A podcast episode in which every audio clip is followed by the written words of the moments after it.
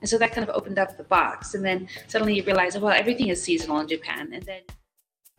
Hi, and welcome to Seeking Sustainability Live. This is the podcast version of my daily interview series with people in Japan and around the world who are doing interesting and inspiring things, finding a balance between people, planet, and profit.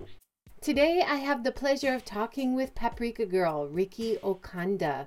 She's been on the series more than five times, and each time she joins us, she gives us great insights into Japanese culture.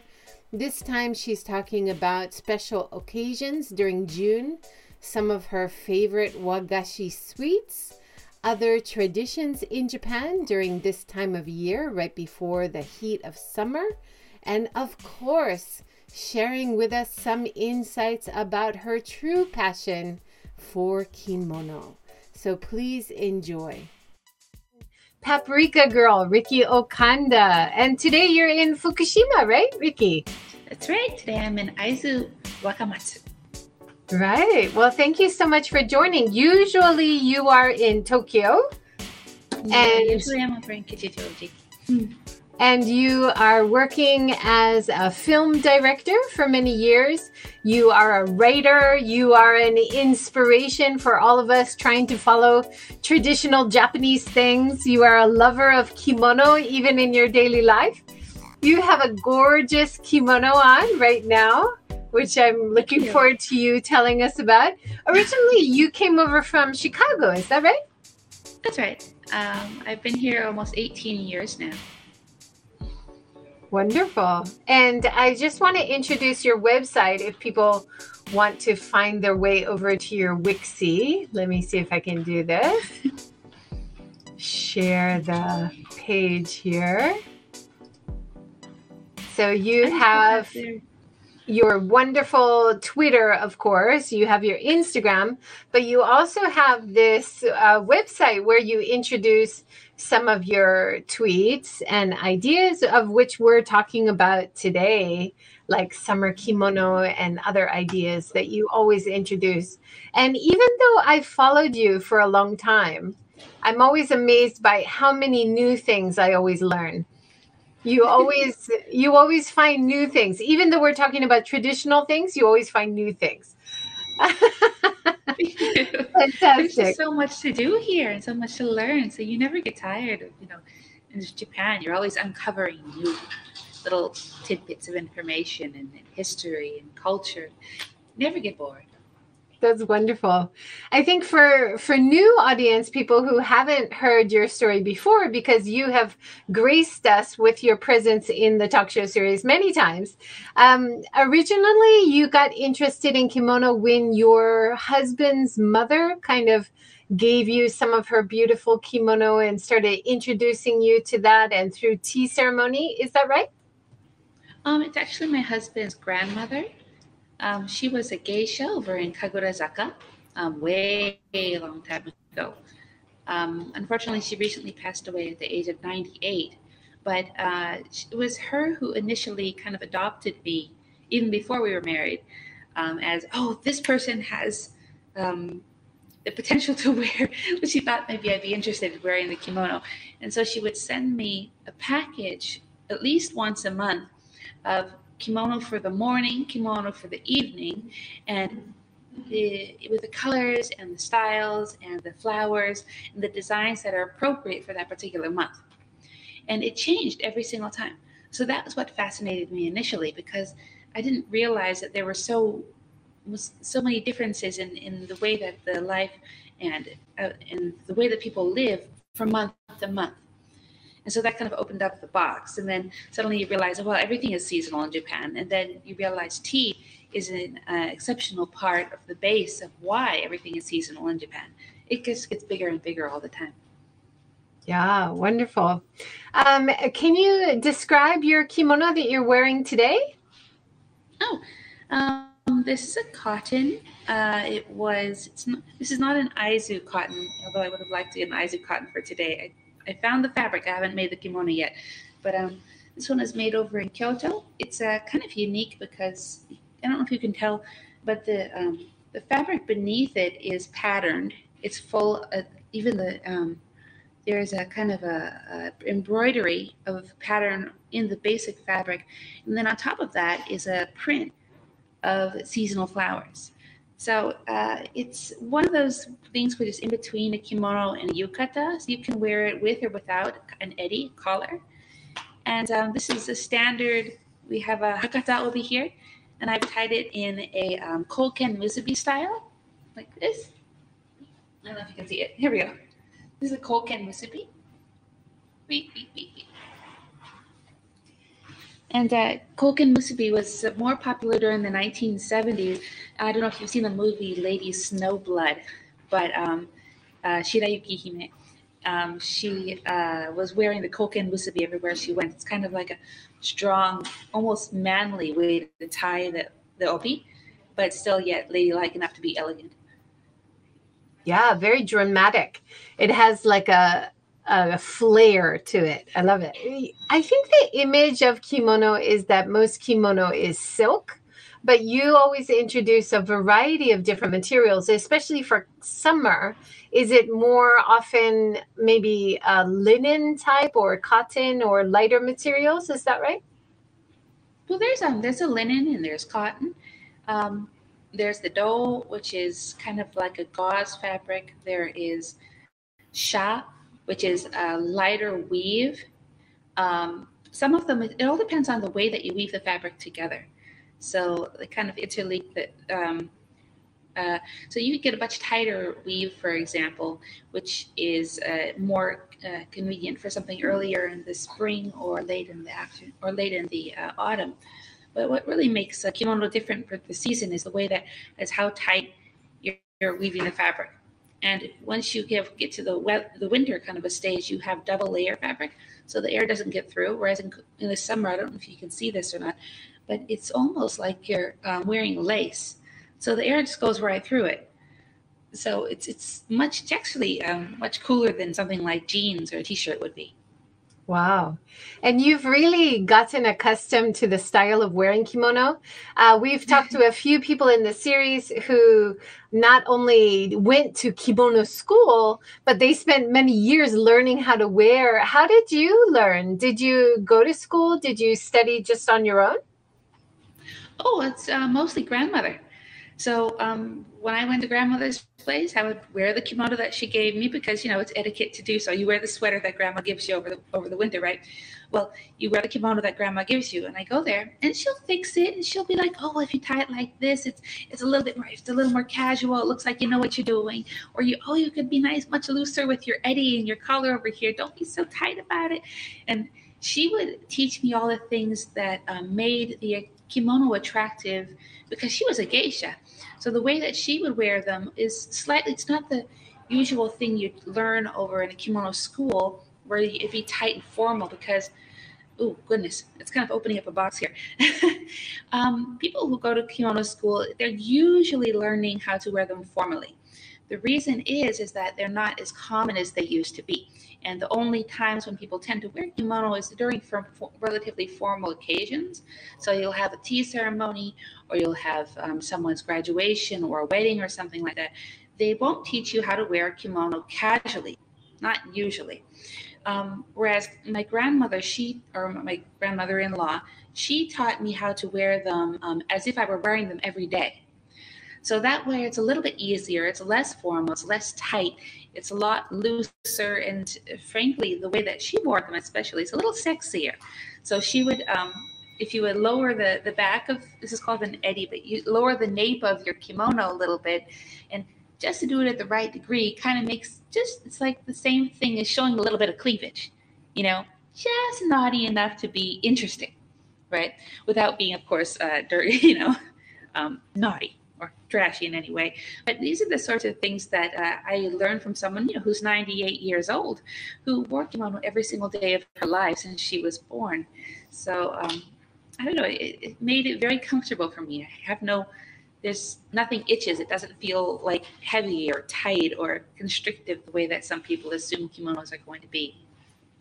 And one of the things that you also introduced in a previous episode is about if you are given a kimono that's not exactly the right size for you, you can take it to a shop and they can make it longer or wider or whatever you need. Um, that that's another service you can have done at a kimono shop. Yeah. That's right. Interestingly enough, kimono, when they're sewn, they don't tend to, you don't cut a kimono, uh, especially for the sleeves and places like that. What you do is you fold it under, you fold it and sew it. And the reason for this is kimonos were passed down to other people and to other generations. That's what they were intended to do.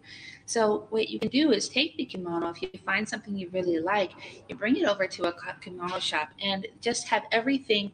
It's called, it's um, an araihari where they take out all the stitches from the kimono and then they'll turn it back to the original base of the pieces and then re-stitch it to fit the person who is going to be using it from now on. And it's amazing that kimono, they can last for hundreds of years. Seriously, I have a kimono which was belonged to um, great grandmother. So this was during the Meiji period when this kimono was made. It's actually a summer one. I should have sent it to you. I'll send it to you later. But um, it's a dark green kimono that I thought was just beautiful. And then I turned it in to get fixed because it was just so small. It was like a little tiny thing. It was like wearing teensy weensy little sleeves like this. And I just really wanted to use it. So I turned it into a kimono shop. I said, well, I want to get this fixed. And they looked at me and they said, this is, this kimono is 150 years old. And they want, of course, they wanted to show it in the museum for a short period of time, which they did. And they gave me a discount on the, on the resewing. It's very nice. But but yeah, I mean, it's amazing how long these things can last as long as they're used and continuously used properly. Beautiful. Um, can you describe some of the other kimono that I'm showing on screen? I think this was last year. You were doing kind of a modeling project with a watch designer. Is that right? And then you got gifted a watch afterwards and such gorgeous photos. Well, um, these were all taken in my tea room. These are all at my house. Um, the ones, the top and the bottom one, my friend actually, it's a little bit, a little bit more casual. It wasn't an official model or anything like that. But um, my friend is a photographer, and he wanted to have something for his portfolio in order to pitch to a watchmaker. And so he asked me, "Would you um, be willing to wear a kimono and put a watch on?" And, and, I was very happy to do so. I still use that beautiful watch over there. Um, it's from August Berg, by the way. but um, yeah, just uh, all these kimono that I'm wearing in all of the pictures, these all belong to my grandmother. So um, even though she was a smaller person than me, I had all of them fixed. So they all fit me quite well. Um, they're 1960s, 1950s designs. So uh, I can't, you know, they've lasted a long time. Uh, these ones here that I'm wearing, this is a ro kimono. So this is for late summer. So it's probably taken during August. Um, the other ones that you showed up there, you had a, I think it was a blue one and then a dark purple. Those are both a tsumugi kimono. Um, they're also our uh, early summer. There we go. This one over here. This is an early summer kimono as well as the blue one. Um, they're only one layer. And that's the difference between an early summer and then a midsummer, which is uh, kind of lacy, kind of empty, kind of looking. But the uh, these kind of kimonos, you could wear them anything from um, somewhere like a, if it's kind of hot, even late April up to uh, early, oh, I don't know, up to um, mid May and June, mid June. And um, why these are so convenient kimonos is these are the jeans of kimonos. So, for example, if you wanted to go out shopping, like this one over here, I put a sticker on my face because you know I was completely drunk out of my mind. but but this is a, a tsumugi, and a tsumugi is good for going out shopping or going to if it's raining outside this is the kimono that it's okay to get a little bit dirty and get splashed with water. It's the kimono that it's okay to run around trains in or um, or hike up a mountain i don't know what hike up a mountain but you know if you got one of those temples to go to this is the kimono you'd wear. Or if you're going drinking a night out on the town and you kind of want to look classy wearing the kimono you wear a tsumugi because it makes you look like you know what you're doing right um, this kimono over here with the green obi that I'm wearing, that one is a mixture of silk and cotton. It's um, kind of unique because you have this kind of a blend. Um, it's called a yuki tsumugi. It's what it is. A tsumugi, by the way, it's, just, it's another way to say it's a certain weave of silk. So um, this is a Yuki Tsumugi. Yuki Tsumugi is from up north over in, uh, you have it anywhere from, you have the Fukushima kind of area all the way up to, uh, you've got Tochigi in there, you have, uh, um, eh, anyway, it's, it's Tohoku in Japan where the Yuki Tsumugi is where it's coming from. But um, the Yuki Tsumugi is nice because you're blending two different kinds of materials. You have one in the back and one in the front, and you just get glimpses of one or the other. So depending on the angle that you're looking at the tsumugi, kind of changes color. So you can kind of see in the photograph that, that you'll have like a little bit of a glint of yellow on the side of my arms or on certain folds of the fabric. It's because the green and the blue and the I'm sorry, the blue and the yellow, they're kind of blending into each other in order to create that kind of a light green for spring. That is absolutely gorgeous. I love that translucency of color. Mm-hmm. And this this lighter material here, the tsumugi that I'm showing, I'll bring it to the main screen. Ah, is, also, is that a linen linen type? It looks nice and light. About uh, this lighter fabric, I think you had these two photos together in your Twitter feed. This is the same. Compu- this is the same uh, kimono. Okay, it looks like little uh, Space Invaders design on it, like very, very video game esque. Yes. but yeah, that's the fun part about Tsumugi is that instead of getting just one color or one kind of a print, you're going to get a weave, which from a distance, it'll look less complicated than something when you're looking at um, close up, which is another fun reason why you want to wear this to the uh, to the bar or something like that because you're standing next to someone and you're you know you're you're with um, somebody interesting and you're kind of closing up on them. They kind of look at your kimono and if they mention, "Oh, what a lovely weave you have over there! What a nice kimono! Look at all the colors!" and it's kind of like we something to flirt about. So it's another fun reason to wear kimono, which are made of tsumugi. Yeah, wonderful. Uh, now, speaking of uh, wearing kimono, of course, hairstyle is also it's nice to have like a more traditional style hair design or and uh, i saw that you went to a salon. So for special occasions um, would you go to a salon and get it done? And then for every day you would do it yourself? Is that right?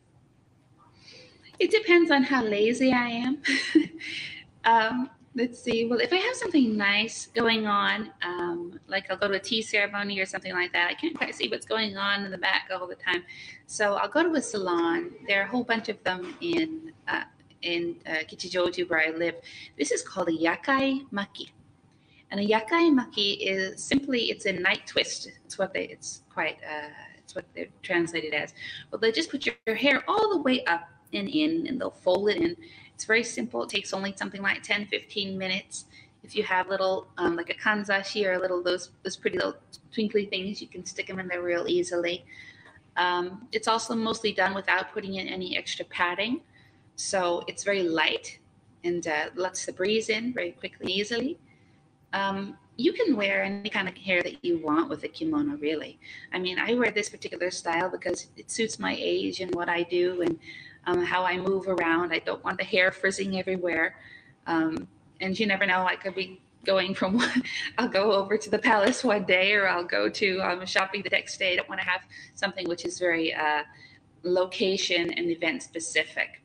Whereas, like, you know, you can have hair which is like swept off to the side with a lovely ponytail, or you could put little twiddly, twirly things if you want, or you could have blue hair if you want to, or anything you want. Everything goes with kimono. It looks just fine either way.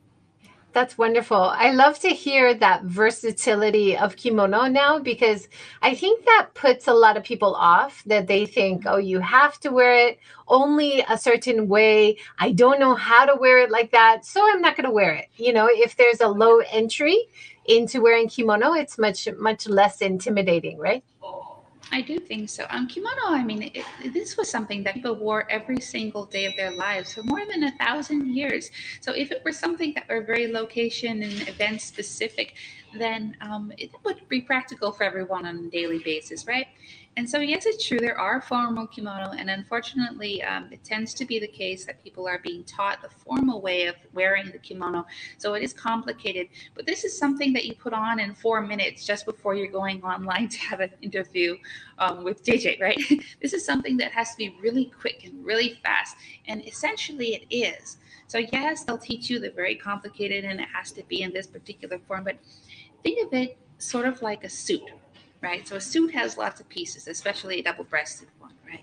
So a suit has lots of pieces, and uh, if you want to look all fancy and formal, you know, you have your top hat, your top hat, and your um, tie and tails, and whatever you call it. I forgot it, but um, you have all these things that you could do to make it fancy. So they teach you the fancy stuff first, whereas in um, everyday life, do people wear that kind of stuff? Not necessarily, no. What they'll do is they'll have their pair of jeans and they'll throw on a jacket and maybe a tie if they have a really casual, you know, they'll do that for an everyday meeting. That's the same thing that kimono do. So it starts out looking all complicated and stuff, but the truth is, is that you're wearing something that you can wear every single day and you can do um, very quickly as long as you learn how to do it, right? So it's just a matter of just doing it every single day and wearing kimono constantly. You'll realize that it's a lot easier than it looks and it's a lot more practical than it looks. That's wonderful. And uh, you talked about going to a kimono shop and looking at fabric to get your husband a new summer kimono. Um, but also, you went to like a discount kimono shop and found a real bargain. So uh, it's not cost prohibitive to find some nice kimono, right? No, it's not.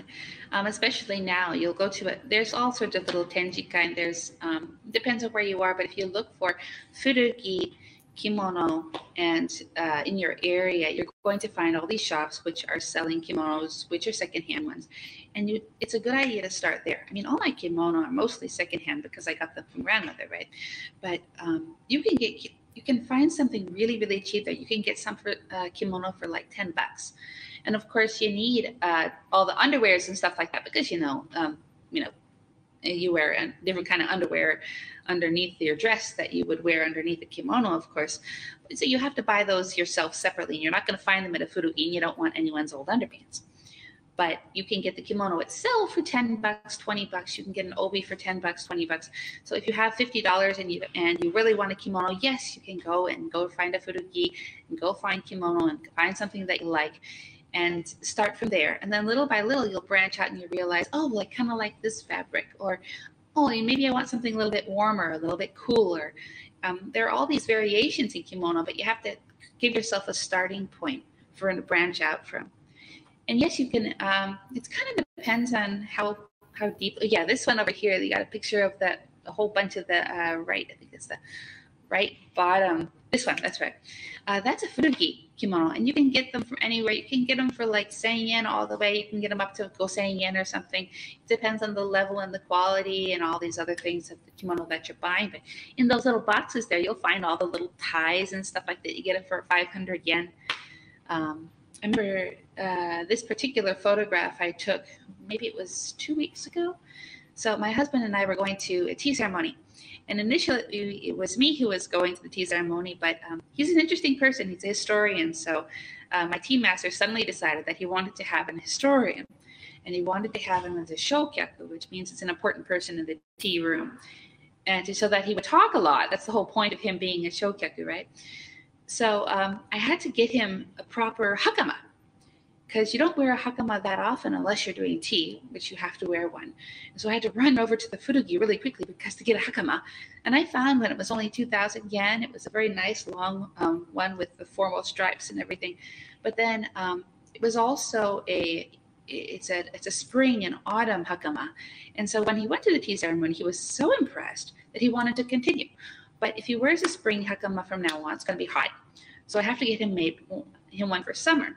And seriously, hakama are just for tea people. So they're not that common over at the Furugi. So I went to an a, uh, the local kimono shop where I usually get mine fixed because I had to order one special for him uh, from now on because he says he's going to be serious about studying tea. So give him benefit of the doubt and get him a nice kimono for it. Wow, that's great. You have a, a culture in common now, a common hobby. That's wonderful. Yeah. well that's that's part of his heritage because it's his grandmother who has been your mentor in terms of getting into kimono that's lovely yeah it really is. It's nice. And then he's happy because he'll occasionally find a photograph of grandmother over at the Jika and it'll be, she'll be wearing one of the kimonos that she's passed on to me. So um, it, it feels nice to be able to like bring, you know, continue that kind of, uh, you know, the heritage, like you said, like heritage of the family. Like this one too. This is an interesting kimono, this one. Um, this is, uh, it has an umegara. So this is, oh no, my computer's doing weird again. Oh wait, no, I'm not gonna let it happen. Hold on, quit. There we go. Ha, this might have worked. No, please work. Yeah, okay, good. so this particular kimono um, is, has a plum pattern. And a plum pattern kimono is somewhat rare because uh, it's usually only worn in January and February of uh, during a one year period. And there was a time, one of the things that my grandmother uh, taught me was that since she was a geisha, she taught me certain dances. And Umewa Saitaka is a very, very popular dance um, for the early part of the year. Um, Umewa Saitaka means have the, uh, the plum blossoms have, uh, have uh, the plums have blossomed. Are this when are the sakura going to blossom? That's the key phrase of the sto- of the, uh, the dance. And so I went to go visit grandmother. Um, this is during the later years of her life, and she had somewhat kind of forgotten things. So she didn't even remember my husband's name. She remembered his face, and she could remember um, her daughter's face, but she couldn't remember their names. And so she was very nice and very polite and saying, "Oh, it's very nice to see you. What's your name again?" and she would be at that kind of a level. And she's very adorable though, but very polite. But um, you know, she didn't remember anything. But um, I performed the dance Umewa Saitaka for her because she had taught it to me many years ago, and it was then that she, just as I began to dance, she started to sing. And this is unique because she had never sung Umewa Saitaka before, or she never sung in general before, not before her grandchild and not before her own daughter. And her her daughter, which was my husband's mother, was so impressed by hearing her own mother sing. She started to cry, and it was quite an emotional moment. And um, when we returned home, uh, my mother-in-law presented me with this kimono that I'm wearing in this picture here. And this kimono was worn by grandmother to perform Umewa Saitaka when she was a young geisha. So this is a very old kimono. This is maybe 70 years old or so, but um, it, it, had a lot of emotional value to uh, mother-in-law. So to be able to be given this was, it really meant a lot to me. It really did. Wow, beautiful. What a wonderful story too. Fantastic. Um, yeah. So this is this is silk made of silk. Yep. This is silk. This is a winter kimono. So um, it has three layers inside of there. We have the top layer, which is the uh, which is the homongi part, and then inside we have a buffer layer, and in the middle, in the very um, in the complete on the inside of here, be you can't see it in the photograph, but there is a, a light pink uh, liner material on the inside of it so that when you lift up your sode, you can lift up your sleeve, you can see just a little bit of the pink. It's a hint of the sakura, which are going to be coming soon. That's the whole point of it. I love that. The secret, secret mystery under oh, the yeah. sleeve or at the hem. That's a, another like Easter egg of looking at kimono, right? Oh yes, when you're making your own kimono, there's all sorts of things you can do. You can there's some beautiful like maybe there's some be some beautiful material which is like slightly damaged on one side and you can't make a kimono out of it, but you really like the material. Well, when you make a winter kimono, you have multiple layers in there too. So you have the, the layer on the outside, but then you can use the damaged material for the inside so that people can just see a little bit of it. Ah, this is another summer kimono um, or early summer kimono. And you can see the other thing that I've done is um, the under uh, the underskirt. It's called the juban, but the underskirt can be anything you want.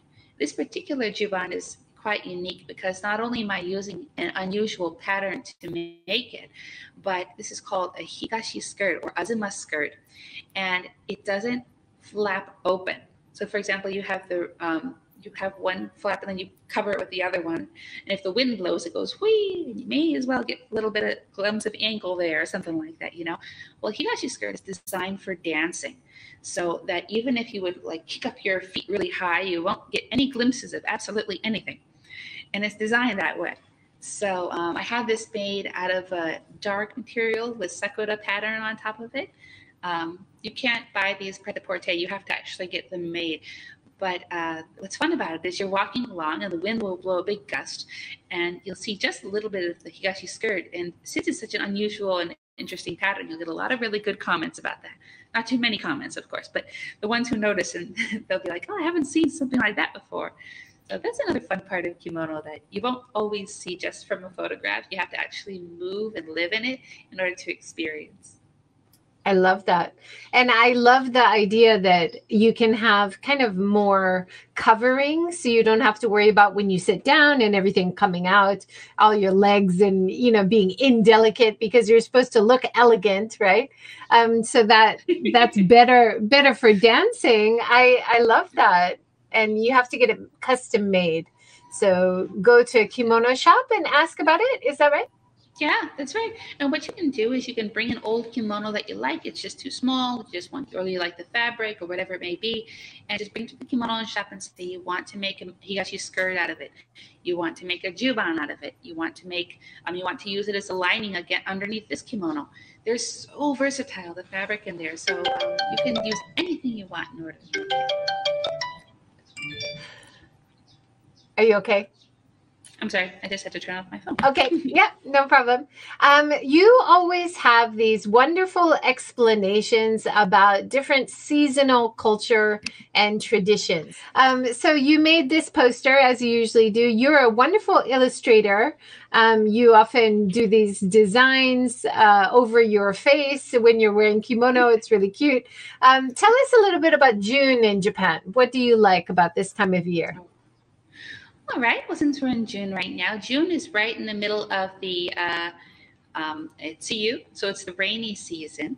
The rainy season doesn't mean it's always raining, but you know it's always going to be humid. It's going to be slightly hot. There's going to be a lot of temperature changes, hot to cold all the time. Um, you're going to have moisture everywhere, and so as a result, so you have a lot of ajisai right now. Ajisai are flowers uh, which thrive on the water. So you'll have little snails and you'll have a lot of dewdrops and a lot of things like that. And so when you're looking for um, sweets or for on fabric patterns and things like that, you'll see a lot of rain themed items. And uh, th- that's what I tried to show during this uh, the June in Japan uh, feature that I always put up on Twitter. And you'll have a lot of ajisai patterns on the sweets, which is really kind of cute. And then there'll be representations of water. So you have dewdrops on everything. Um, let's see, a lot of people, my nails right now are not like this, but last month, I think I put, um, I had nails which had little drops of dew on them. I like to have my nails done in certain ways. And uh, yeah, the, those kinds of sweets, that's a very ajisai kind of uh, design for a wagashi. She'll have in tea ceremony. It's all going to it's all going to be uh, something which is themed for this particular month. Water is a major theme, so you'll have the dishes that look like that, or you'll have um, the the tea bowls which look like that. The tea is going to be lighter than it usually is. Um, let's see. Also, this month, since it is June, people are this is koromogae. And koromogae is a Japanese word which means you're you're changing the style of clothing that you're wearing. So until now, we would have worn something which would have the double layers on it, but now we're going to change it over to something with a single layer, or at the very end of this month, like right now, we're going to use something like sha or uh, no, you're going to use a much even lighter material. So the koromogae is kind of interesting because it's not just the clothing that's changing, but it's also everything inside of the house. So you're putting away all everything that you needed for last season or you're going to change the types of foods you're going to be eating, things like that. You're also going to be worried about bugs. So I can see up on the screen right now, we have those, uh, the incense holders. These are for the round um, incense that they sell over here in Japan. They get rid of mosquitoes. Uh, yeah, uh, we don't have a lot of mosquitoes in my area, but my husband is one of those types which will get bitten five seconds after he's out of the door, and so we he has um, proclivity. He'll just buy a lot of these anti-mosquito coils all the time. And it's a very nice scent. It's a very summery scent, so it's all right if everything smells like it. But um, we have these things all over the garden. And he insisted of, he likes the little pig because the pig is a traditional one, um. But the the little he insisted on buying cats this time. So I come home and there are these little black porcelain cats, which are all over the garden and they all have mosquito coils. And he wanted to put them in different positions and see if i could find them. So easter egg hunt or easter or kitty kitty kitty hunt. So as i was in kyoto the other that's so cute. And then you have the the uh, kind of bug off omamori which is a traditional yes. lucky charm style. Yes. that's gorgeous. This one I found in Kyoto. So I was in Kyoto just um, a couple, a uh, few days ago, I guess about a week ago, and um, they were selling these over at a paper shop of all things. But uh, Kyoto is famous for incense. So one of the most popular gifts that people who live in Japan, they'll, they go to Kyoto, they'll buy incense and they'll, and they'll bring it back. Like this one, for example, um, with the box, the purple boxes. But those ones, uh, that's also an incense I bought recently in Kyoto. So at the same location, I also found these little omamori things and the omamori thing, we put on everything. We put on the bags. We put it. You can hang it from your obi if you want to. So this one happens to be made using um, anti-mosquito incense. So I brought this home, and Shintaro, my husband, he has it tied to everything in the house right now. He's got one here, and he's got one on his bag, and he just loves it because he hates mosquitoes so much. That's awesome.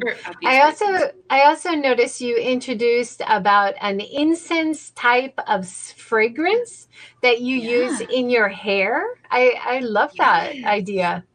It's it's actually um this is relatively new. This is not something common or traditional. People do used they did used to carry around incense. Uh, they'll stick it like inside of those omamori, or they'll stick it inside of their obi. They might tie a little piece of incense into their hair when they're doing their hair. So it's common to use scents on uh, the self anyway. But this is kind of new. This was developed only three or four years ago. I found it over at a Noh performance of all places. Um, but it's it's this uh, perfume which is designed to scent, smell like incense. So I bought these two. And the one on the left is a little bit easier to describe. It's uh, it's byakudan. It's um, uh, the most common form of incense you'll find in Japan. It's kind of temple So it doesn't smell exactly like a temple, but it's in that kind of direction. And if you're not looking for the temple kind of a scent, you want something more um, mature, then I don't know how to describe this one, but that's the blue, the blue, uh, the dark blue on the right. That's a little more um, earthy kind of a scent to it. So that's the one that I'm always putting. I'm putting it inside of my kimonos over here, or I'll put it in my hair, and it lasts a long time. And it, you know, what's interesting about Japanese scents is that they don't use a lot of alcohol. And so I've, I've always had a problem with alcohol sprays. They'll, they'll get into the nose, the eyes, and they'll make my eyes water, and then they're too strong. And then if you're trying to eat something, then you'll have the flavor of the of the perfume, which is not nice. I don't want that in my food. So, um, but the Japanese scents over here, they don't bother anyone else. They don't bother your eyes. There's there's very little alcohol or no alcohol in them. So they you can go to a sushi shop and not have the flavor destroyed by whatever you're wearing. Lovely. Um, yeah, I'm not big on strong perfumes, and I think most people in Japan as well. Uh, you don't often smell people with heavy colognes or strong perfumes. So this kind of light fragrance is is so lovely, especially in summer as we're going into uh, more sweaty crowded areas again after we have vaccines. It's nice to think about smelling nice. yeah, definitely. Especially in the big cities, right? Yeah. yeah. Uh, you also Speaking of incense, which you often smell at shrines or temples, uh, you went to Kanda Kanda Myojin Shrine. That's beautiful, and you had some matcha and and uh, mochi as well. But the shrine itself is really beautiful. Can you tell us about it? Oh, sure. Um, this is a very special shrine for our family. Uh, this is the Kanda Myojin Shrine. Um, in inside of it, we have uh, an ancestor who is um, uh, Matsurareteru, who's um, interred there. okay, it's kind of complicated. Uh, well, to put a long story short, he was the bad guy a thousand years ago. Um, they buried his head um, nearby that area. Lots of bad stuff happened. They didn't like that lots of bad stuff was happening. Um, so they took his spirit and then they created a new uh, shrine to house that angry spirit of his. Um, and now he's considered the patron saint of Tokyo. Um, his name is Taira no Masakado. And so Taira no Masakado is, uh, is enshrined um, in this location called Kanda Myojin. That's where my name comes from, the Okanda family. Um, and uh, it's what we have over here in this particular photograph is the hondo, where people go in there, they, you know, they throw in a coin or two and then they clap and kind of hope that nothing bad happens to them. But in front of it, we have the Chinowa. And Chinowa is a is a festival that happens just this year. It uh, I'm just saying this just this part time of the year. It uh, is originally from Kyoto, and what you do in the Chinowa, if you see one of these, is it protects against sickness of all things. It was supposed to be protective against the plague, honestly speaking, at the time. Uh, I don't know when it was. I think it was the 1300s, 1500s, I think. But what you do is you enter into this Chinowa and you turn left and you figure eight it so that you come back around and you and you enter from the left to go right and then come back through again the final time and then you go into the hondo and by doing this, you're supposedly supposed to protect yourself from the plague. So you'll see these at a lot of jinja, right, during this time of the year. You can also, and think, I think in Kyoto, you can you can buy little amulets which are shaped like the chinowa, or um, they also have little events here and there around the town where you can make and make your own chinowa. So um, use these kinds of reeds in order to in order to um, create a circle, which you put on, which you keep on your person uh, to protect against illness. Wow, that's lovely. I, I haven't seen this kind of all include like a circle of the straw that you go through. So I thought that was so interesting, unique. Um, you also had some some wonderful matcha and daifuku. Yes. Was that at the same shrine? Yes, um, Kanda Myojin, not all shrines have this, so um, it's a little kind of a plug for my family shrine here, but um, Kanda Myojin has a little, it, what's what the shrine is famous for. People go there if they want to make a lot of money. So it's apparently it's very good shobai hanjo. It's very good for um, business in general. So we have this little cafe inside of the shrine, which we which is um, called masu masu, and masu masu it is an onom it's an onomatopoeia kind of which means more and more. So the increase of bounty, right?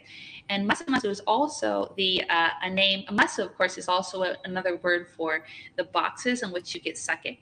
So you have a lot of sweets which are themed um, in a box, kind of a theme, uh, because it's just yummy and it's cute.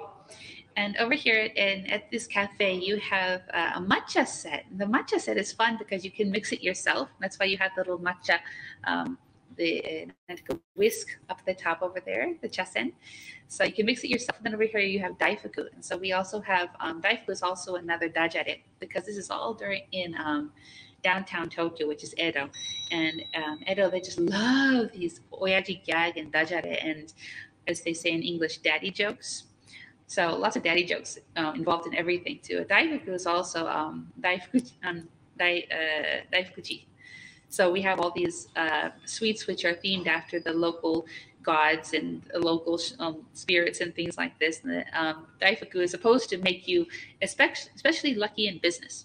So by having um, some matcha with a little bit of daifuku and adds a little bit of gold on top of there, it's supposed to make you fruitful and um, uh, successful. it's yummy too. That makes sense. That's why I was wondering why it had the gold on top. So daifuku, for anybody listening from abroad, means big luck, basically, yes. like really, really lucky.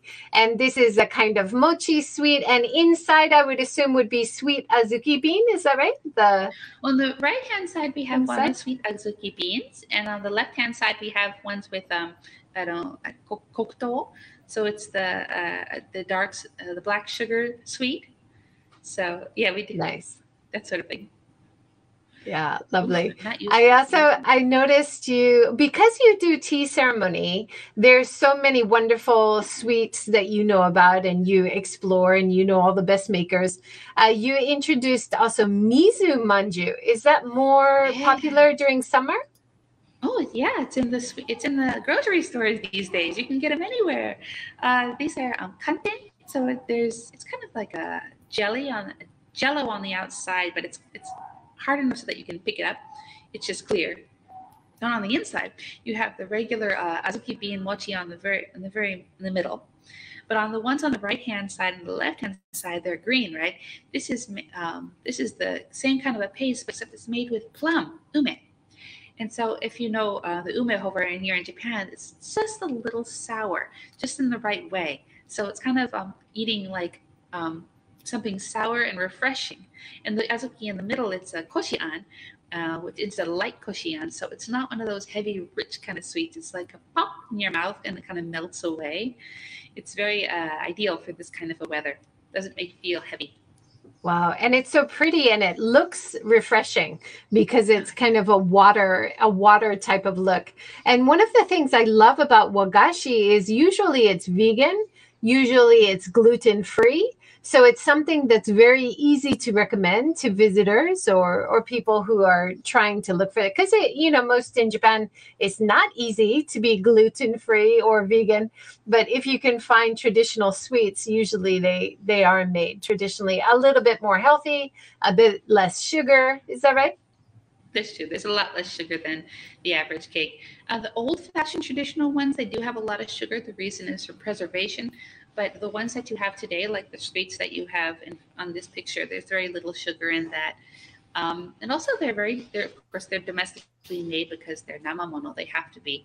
Um, they're made on the morning before, before you buy them. So they're very, very fresh. And uh, also, what, what's fun about it is that, like it's like we said this entire time, it's very seasonal.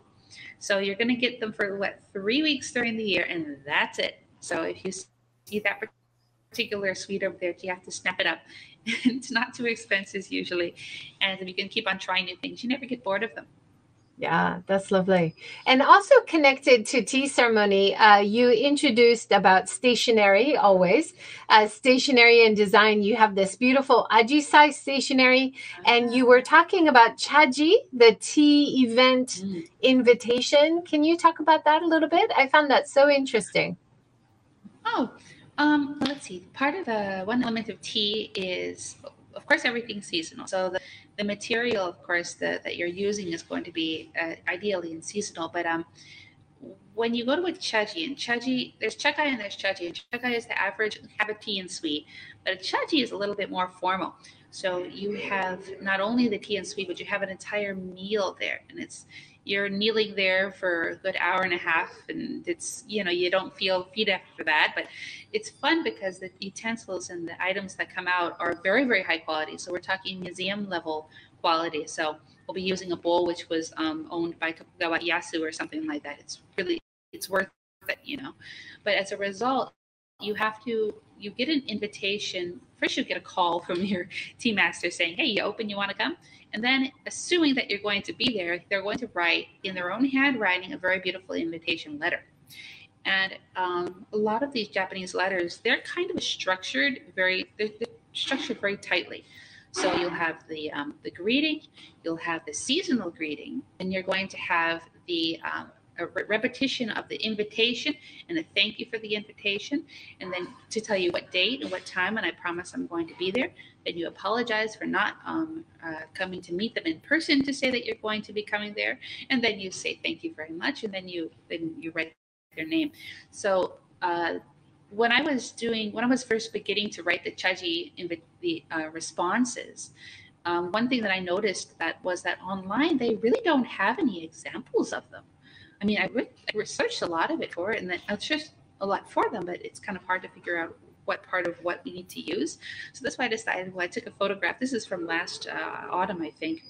But um, I took a photograph of the one that I wrote. And so um, you'll see the structure is very uh, defined in there, which is, it seems like it, it's tight and, and, you know, kind of, uh, you know, aren't you gonna atsukurushi, as they say in Japanese. Um, it seems like it's very, very formalized, but here the fun part of having it being formalized is that you don't really have to think think about it. You just have to answer, and you already know what you're going to be saying anyway. So um, it, you don't have to spend a lot of time on it. So even though it seems complicated, once you understand the format, yeah. um, it's kind of easier to follow. That's great that you gave oh, that yeah, so that example. Um, I I love your handwriting. I think it's beautiful. But you say that sometimes you go to like a stationery shop if you have a gift mm-hmm. envelope that you want um, written beautifully. Is that right? That's right. Um, you don't have to write them yourself because you know, it, it's fun to be able to write and you can have, you know, you write five different, well, yeah, that particular one I wrote five times before I could figure out exactly the balance of what, how I wanted the letter to go. But um, let's say that you're not a good writer and let's say that you don't like dealing with ink and you're, and you're in a big rush and maybe you're in Kyoto and all your stuff is back in Tokyo. If you go to a, a paper shop especially in Kyoto, actually, it's a thing that they do here in Tokyo, but people have forgotten that they do this, is that they'll have a calligrapher on hand. This is someone who's hired over there because of their beautiful handwriting. And you tell them where you're going to go. You'd be like, look, I have to go to a. Um, and you can buy, there's, you, ha- you give them a gift. Uh, you know, like if you go to someone's house and you um, bring a bottle of wine, well, if you go to chaji, you'll, um, you'll bring them a gift of usually money and it's a certain amount of money too. It's not like a huge amount. It kind of depends on you know what the level of chaji is and who you're going to talk to and blah blah blah. But um, besides that, you just go to the the paper shop and you tell them, I'm going to a chaji. Um, I need someone to write the envelope. And so they'll say, okay, who, from who to who, how much you're going to donate to them. And then they will write all this beautiful calligraphy on the top of the envelope and the inner envelope too, which tells you exactly how much is inside of the envelope. And um, they'll do it usually without a charge. Sometimes it's a charge of like what 500 yen or something like that. Um, it's never expensive. It's great if in case you know when I first started studying tea, I did not have nice handwriting, so um, I just could leave it to them, and um, it was it's perfectly acceptable to turn that in. And it's so beautiful. It's like entertainment when you go and you watch somebody who is so oh, yes. good at writing. Mm-hmm. It's just a, a wonderful thing to watch. I love it. very inspirational too. It makes you want to go home and actually practice your chaji really hard. So. yeah. Well, I mean, you are studying calligraphy, right? Japanese shodo. Oh, yeah. I'm just, I do it very formally every other week on Wednesday. I have to go. And it was the, uh, I was, I'm very fortunate to be able to study under the uh, calligrapher to the emperor. So um, he's a very, very high uh, level uh, calligrapher, probably the best in the country. Um, he's a very, very nice old dude. So, um, so so wonderful to be able to watch him do it. So the watch somebody else who is an extremely high level calligrapher makes you want to study. It makes you very appreciative of that time that he is spending to show you how to hold the brush and show you how to um, what kind of motions you need in order to be able to write them. And it's not just the calligraphy itself, it's also um, learning how to write these things helps you to learn how to read them. So if you go to a tea ceremony or if you go to someone's house and they have a kakejiku, which is a um, scroll with some kind of calligraphy written on the back of it, it's really hard to read those things, generally speaking.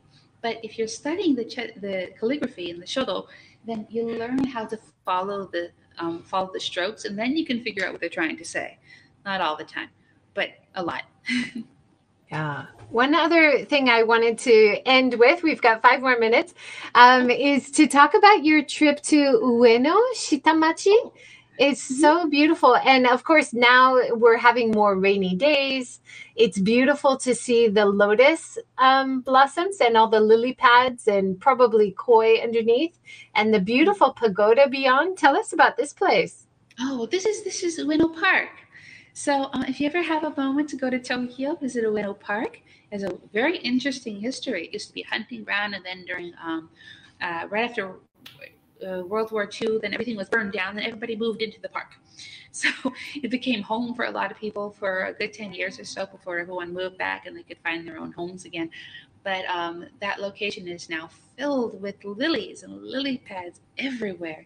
And there's a whole bunch of museums, which is the reason I went there initially is uh, to go see one of the museums nearby that location. But right now, during Tsu, during the rainy season, I took this while it was raining outside, and it's just absolutely gorgeous.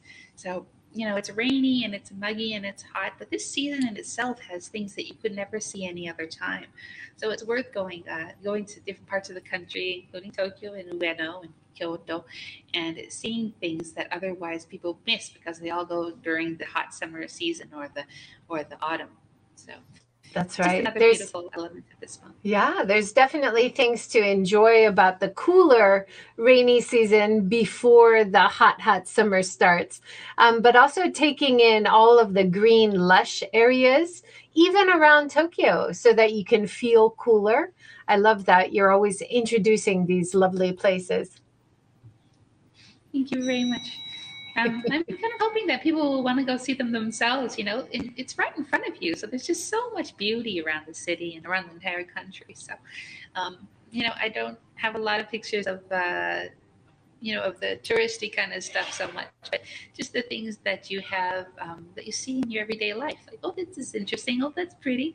Um, just keeping your eyes open, looking around you, and seeing these amazing scenes that one day you're going to be able to remember. You know, be 90 years old and sitting in your kotatsu and you'll be like, I remember doing that way a long time ago. Wish I could go again. You know, you never will, of course, but those memories could be all you have. So the little things that are most important.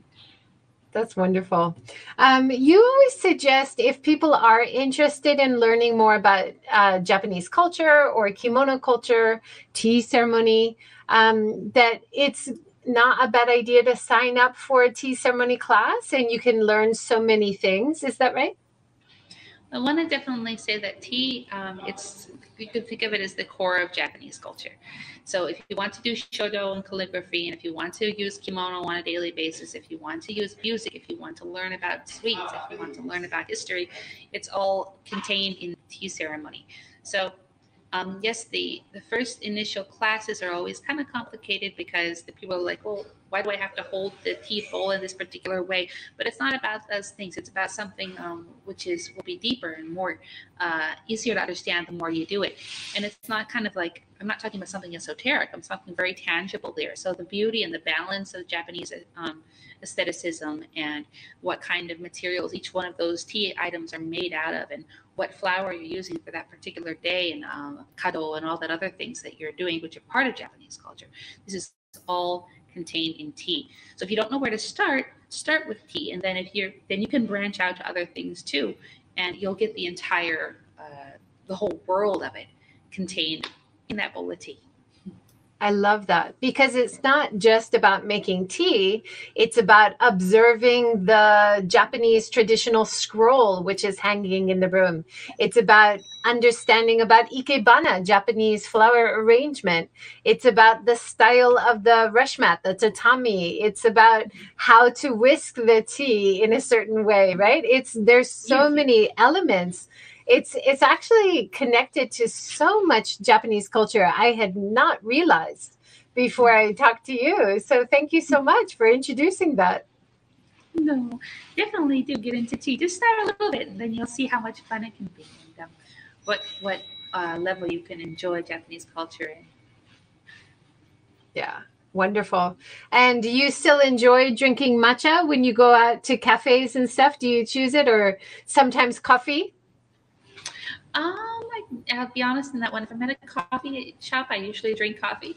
Um, but if they happen to have a matcha, uh, matcha option, then I tend to get the matcha sometimes too. It really depends where I am but you know. Just just to leave leave on a, a last note about coffee because coffee culture is really a great part of japanese culture as well. So even though the traditional is tea i think there are so many wonderful coffee shops and you introduced oh, this yeah. great one. Sarutahiko is it in tokyo? Mm, that's right um, so Sarutahiko Coffee is a very, um, it started about, about 10 years ago, I think um, in Ebisu. It's the, the name Sarutahiko comes from a jinja, which is over by uh, an, in I think. Actually, that's where the people who uh, started it came from. But um, what's interesting about the coffee culture here is just, just like every single country in the world, they have their own way that they developed coffee and coffee beans. But Japan as well, they took to coffee the same way that they did for tea. So when it originally came from China and then over here, they developed into their own tea ceremony and now into this wonderful culture, which is uniquely Japanese. Well, similarly, coffee too is now on that stage where people they brought in the coffee. Well, what the hell is this?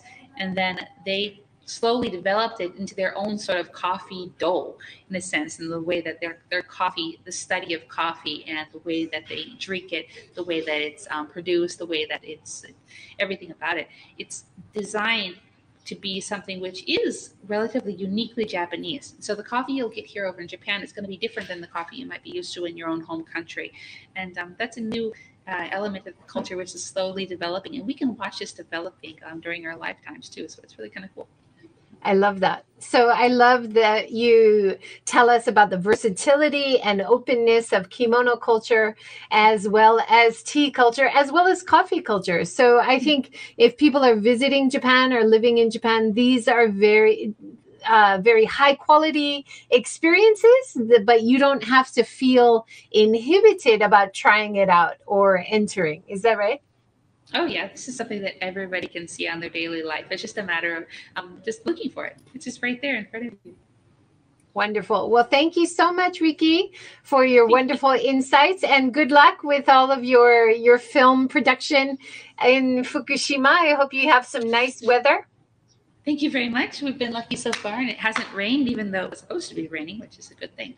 Oh, that's good. Yeah, I hope that continues. I look forward to following your Twitter. If anybody wants to follow more insights, wonderful daily insights, usually on Twitter, have a look at Paprika Girl underscore JP on Twitter. And uh, there's links from there to your website and Instagram as well. Same handle, right? Yep. Um, I'm very rarely on Instagram, maybe once a month, maybe. Um, I just prefer the interaction. You can talk to people on Twitter, and I really like that. So. Yeah. Well, you have a great following and it's such a great engagement. So many people really appreciate, like me, really appreciate your insights. Thank you so much. Thank you. Thank you very much. Thank you, everybody, for joining today. Uh, thank you so much, Ricky. Thank you, everybody, for thank joining. You. Have a good day. Bye-bye. Bye. Thanks for joining today. What was your favorite part? Why don't you write a question or comment below and I'll reply, or I'll get the guest to reply as well. If you liked this video, please think about sharing it, liking, subscribe, comment, join to support the series. I really appreciate your support and your enthusiasm for seeking sustainability wherever you live. And I really hope that this talk show series can give you new ideas, new insights about innovation to creating a better quality of life for people, better quality of environment, and getting enough income and still supporting the economy. So if you have anything to say, make sure you write it below. I'd love to hear from you. Have a great day. Take care.